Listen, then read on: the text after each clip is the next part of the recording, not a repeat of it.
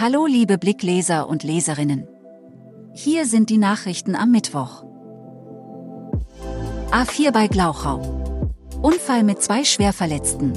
Auf der A4 kam es zwischen Glauchau West und Glauchau Ost zu einem Verkehrsunfall. Kurz nach Ende der Baustellenbegrenzung kam ein Mähfahrzeug aufgrund von Starkregen ins Schleudern und kollidierte mit der Mittelleitplanke. Raub am Dresdner Albertplatz, Täter gesucht. Ein Unbekannter hat einer 55-jährigen Frau in der Nacht zum 1. Juni die Geldbörse auf dem Albertplatz geraubt. Die Polizei sucht nun mit Bildern einer Überwachungskamera nach dem Täter. Unwetter und Starkregen in Sachsen. In vielen Orten in Sachsen kam es gestern zu Starkregenfällen.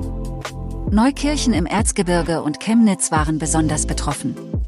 Auch für den heutigen Mittwoch meldet der Wetterdienst starke Gewitter in den Abendstunden. Alle Filme, alle Plätze, jederzeit. Kino am Wochenende für 5 Euro.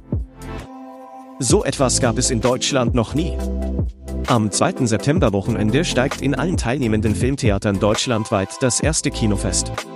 Auch das Cinestar und das Kino Metropol in Chemnitz sind dabei. Lugauer Paletti Park holt Geburtstagsfeier nach. Vom 10. bis 30. September feiert der Paletti Park in Lugau seinen 25 plus ersten Geburtstag mit vielen Events und Attraktionen nach. Mehr Themen findet ihr auf blick.de. Wir hören uns morgen wieder.